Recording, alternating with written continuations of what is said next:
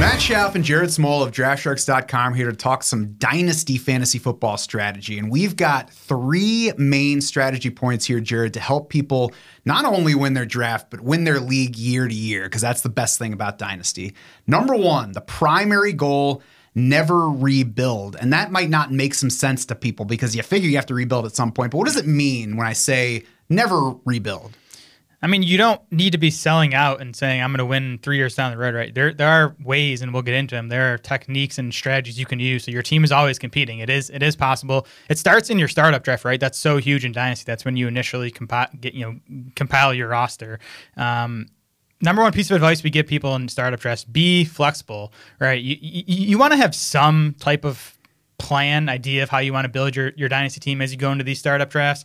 But you also don't want to be so rigid that you can't react when value presents itself in these startup drafts.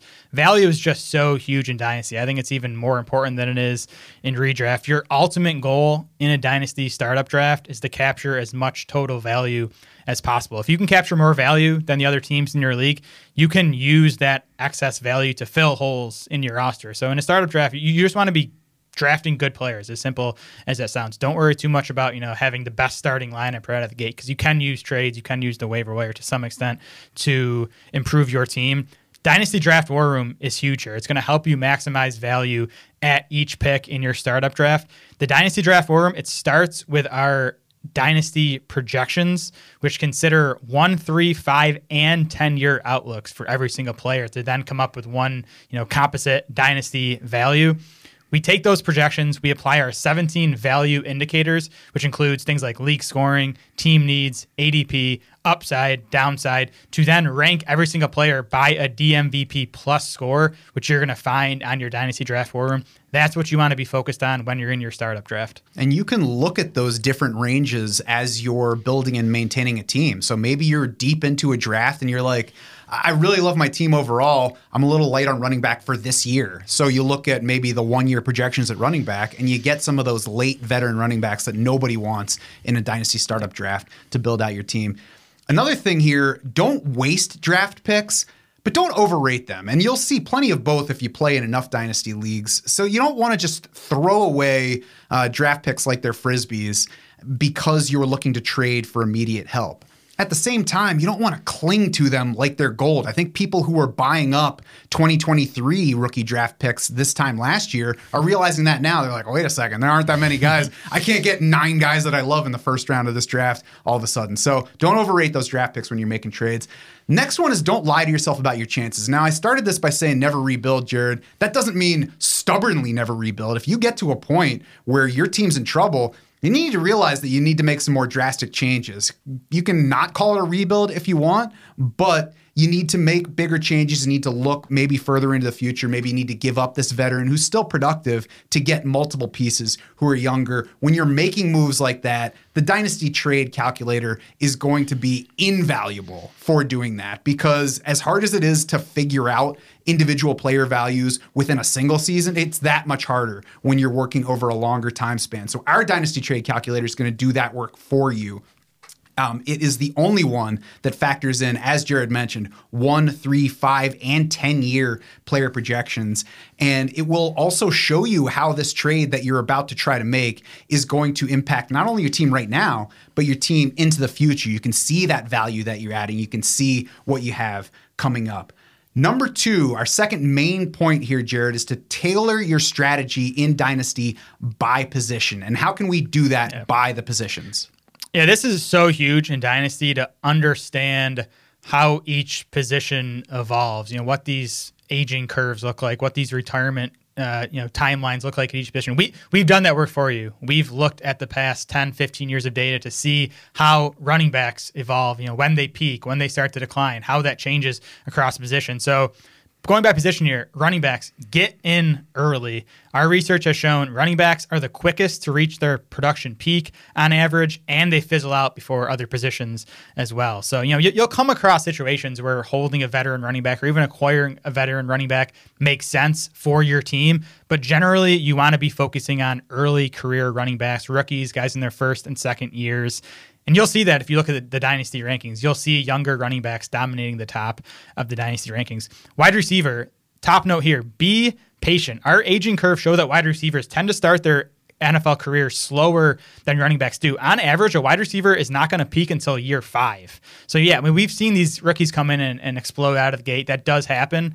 But on average, these guys are taking five years until they reach their peak. So don't give up on wide receivers that get off to slow starts. And if you find a stud wide receiver, know that he's going to give you a long, long time of high end production. These wide receivers, you know, they, they last longer than running backs do.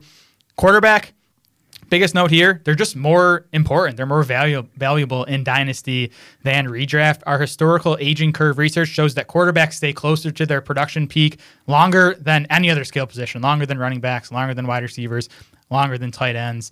The other note on quarterbacks, why they're more valuable, in dynasty, the waiver pool just tends to be thinner, right?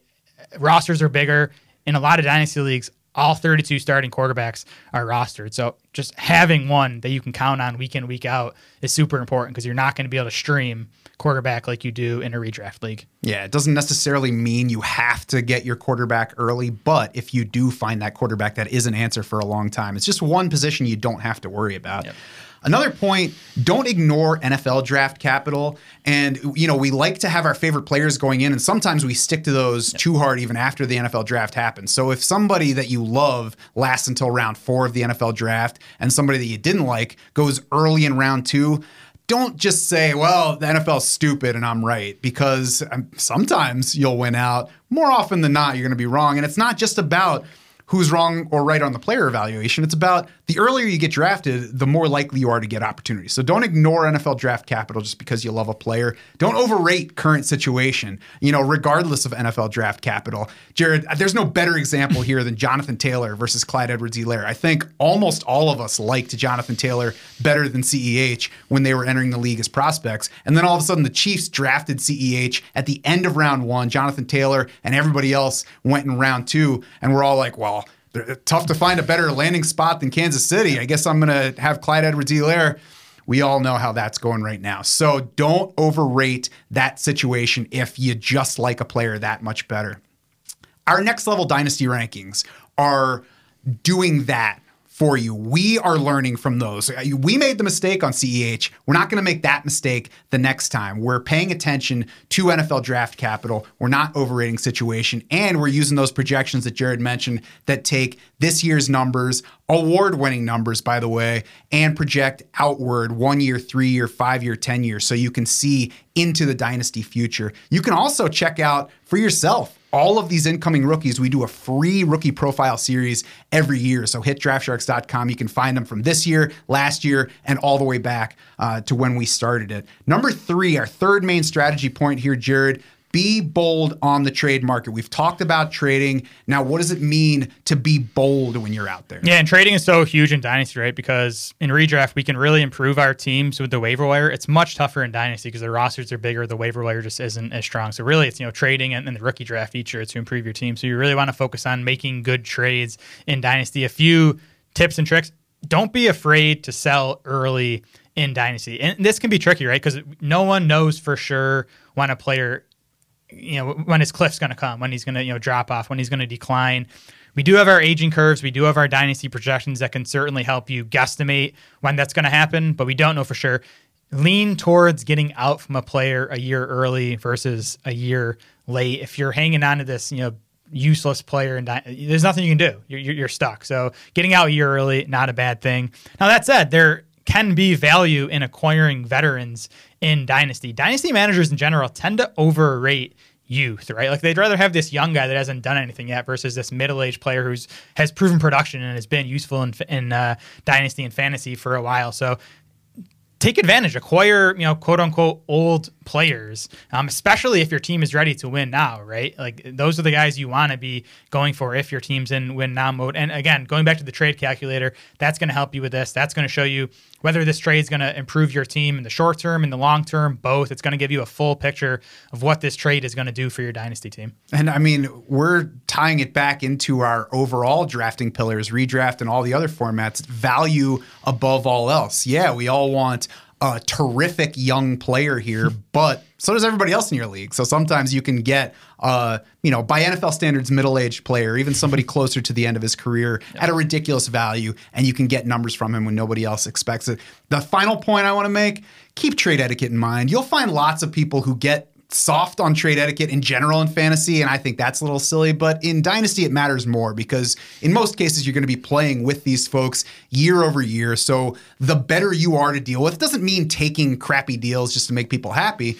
But be nice about it, and the, you're going to have a better chance of being able to work well with people on the trade market going forward. Now, if you want to take advantage of the Dynasty Draft War Room, of those next level Dynasty rankings, of that trade calculator, you're going to have to become a DS Insider. We would love to have you. Click on the link on your screen right now and start that process.